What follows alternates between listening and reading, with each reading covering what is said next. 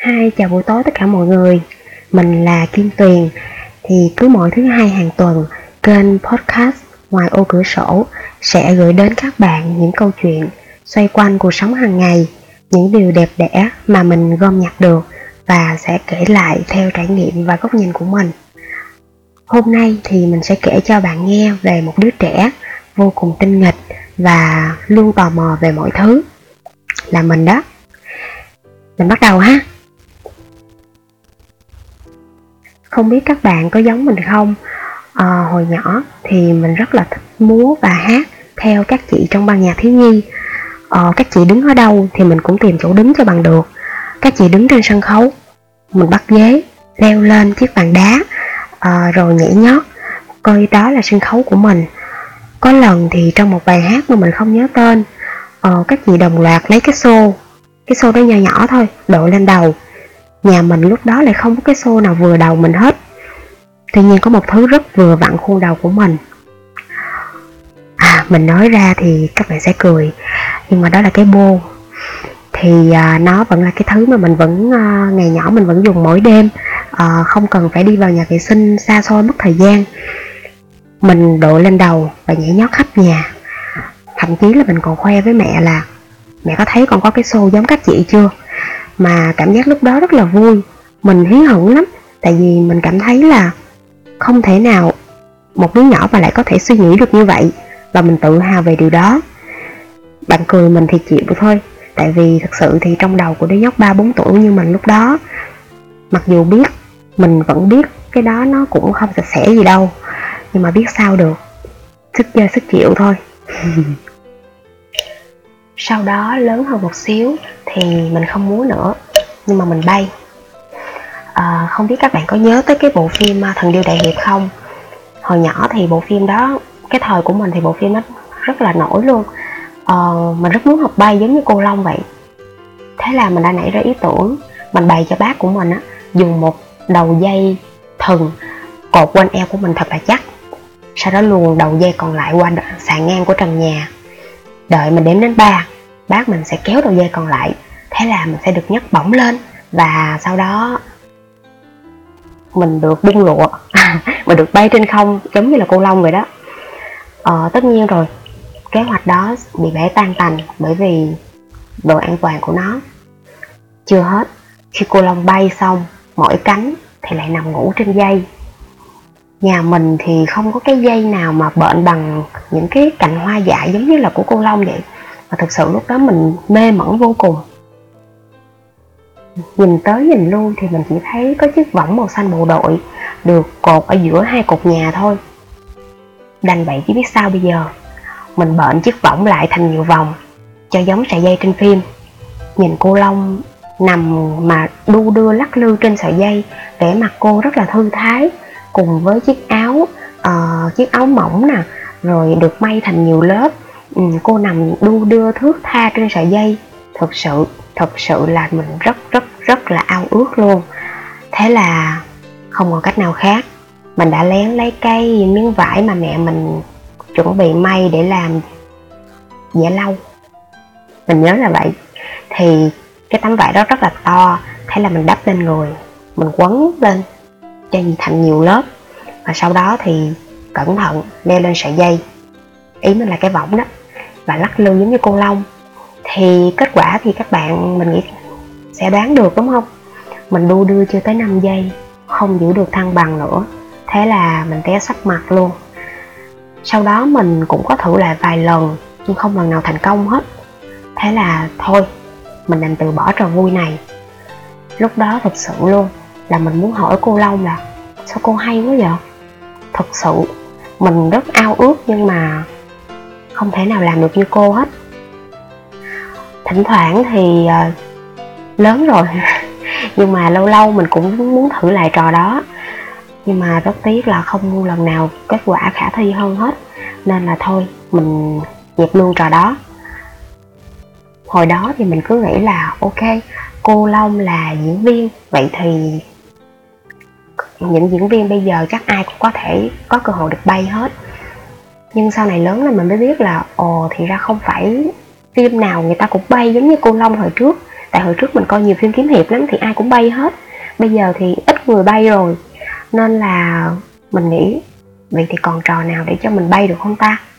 À thì mình nhớ ra là dạo này có trên thế giới và cả Việt Nam nữa rất là phổ biến trò nhảy bungee uhm, mà mỗi lần mình xem cái trò đó, thực sự là tim mình nó muốn lao xuống vực giống như người ta luôn á.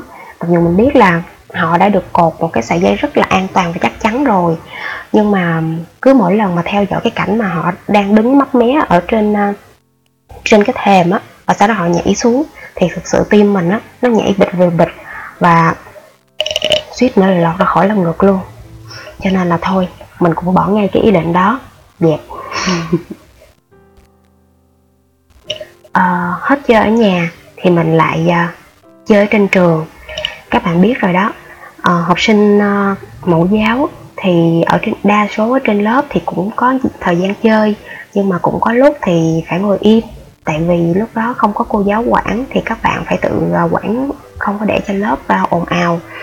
Mình nhớ lớp học của mình lúc đó là có chắc là hơn chục bạn. Mình mình không nhớ chính xác con số là bao nhiêu hết. Ờ, nhưng mà dù vậy thì đám nhóc của tụi mình rất là ồn. Đúng là ồn như cái chợ luôn. Mình nhớ hôm đó cũng như là mọi ngày sau giờ ăn sáng thì cô ra hiệu lệnh cho cả lớp giữ trật tự. À, cô phải đi dọn dẹp um, bữa ăn sáng của tụi mình. Thế là tất cả đám nhóc đều ngồi im ắng không ai nói gì hết. Đứa thì nhìn trần nhà đứa thì giáo giác xung quanh nhìn ruồi bay. Đứa thì lại len lén khều đứa kia chọc ghẹo nhưng tuyệt nhiên không ai bước ra khỏi chỗ hết. Thì mình cũng thế thôi. Nhưng hôm đó không biết sao mà mình cảm thấy cứ chán cái bầu không khí này quá. Nên là mình đã rất hùng dũng bước ra khỏi chỗ trước sự ngơ ngác của các bạn trong lớp. Ban đầu thì ai cũng tưởng là mình ra ngoài để đi vệ sinh. Nhưng không, mình đã dừng ngay ngưỡng cửa tại bàn của cô.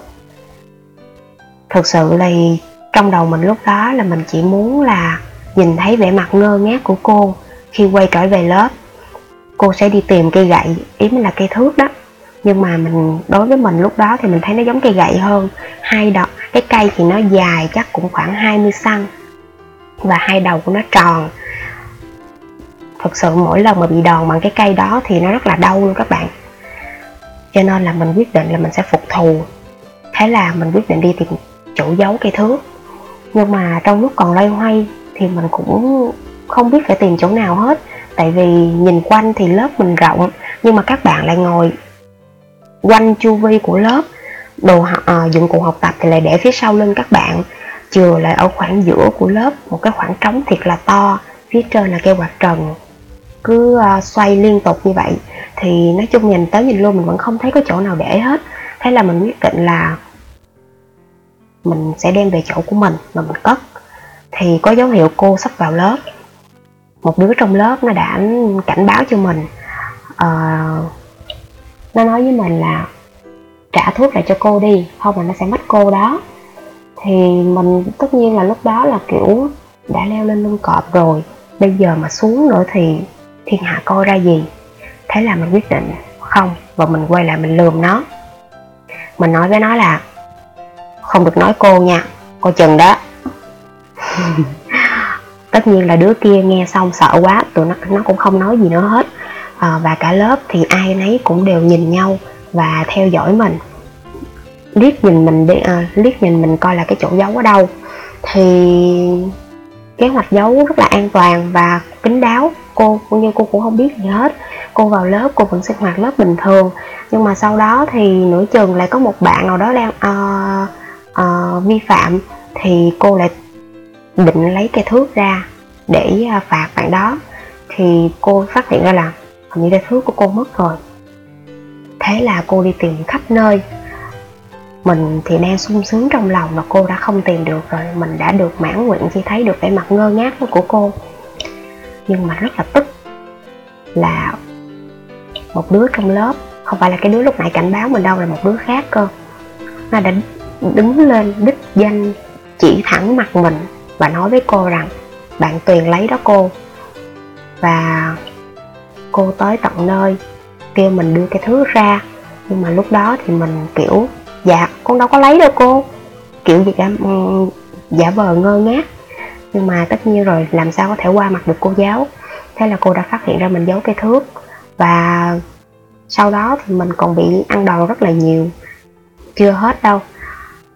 Uhm, có vẻ như là việc phạm tội đó của mình cô vẫn chưa thể nào nguôi ngoai được. Nên là sau giờ học thì cô đã mắng vốn ba mẹ mình. Và tối hôm đó, mình bị ăn đòn dự tử luôn. Kể từ đó về sau thì mình cũng không còn dám bày trò phá phách cô nữa. Nhưng mà mình vẫn luôn là cái đứa đầu têu để đi treo ghẹo cô giáo. Đó là những kỷ niệm nổi bật khi mình còn là một đứa trẻ. Ừ, những điều đó nó luôn ừ, nó luôn ám ảnh mình. Tức là nó luôn làm cho mình phải nhớ về cái thời đó. Tuổi thơ của mình được những năm tháng rong chơi vui có buồn có giận hờn có. Đứa trẻ ngày đó đi đâu cũng nghêu ngao những bài hát thiếu nhi. Giờ cũng trữ trong mình không ít những bài hát à, những trò chơi để làm trò cho tụi nhỏ.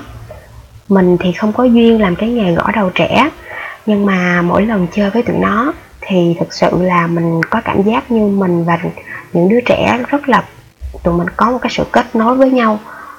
Mình ngồi xuống mình chơi với tụi nó không phải với vai trò làm của một uh, người chị hoặc là người cô người gì mà với vai trò là bạn của đứa nhóc đó. Và mình cảm nhận được rằng đứa nhóc đó cũng xem mình như là bạn của nó vậy. Thường thì khi chơi với những đứa nhỏ mình sẽ không bắt ép nó làm điều gì cả, mà mình sẽ để cho các bé chơi tự nhiên và mình sẽ cùng hòa vào trò chơi đó. Mình cảm thấy rằng khi chơi với tụi nó thì mình giống như được trẻ ra thêm vài tuổi vậy đó. Và các à, và những đứa nhỏ thì tụi nó cũng rất quý mình và cũng chia sẻ mọi điều cho mình. Mình cảm thấy mình thật là may mắn khi được làm bạn với những đứa nhỏ.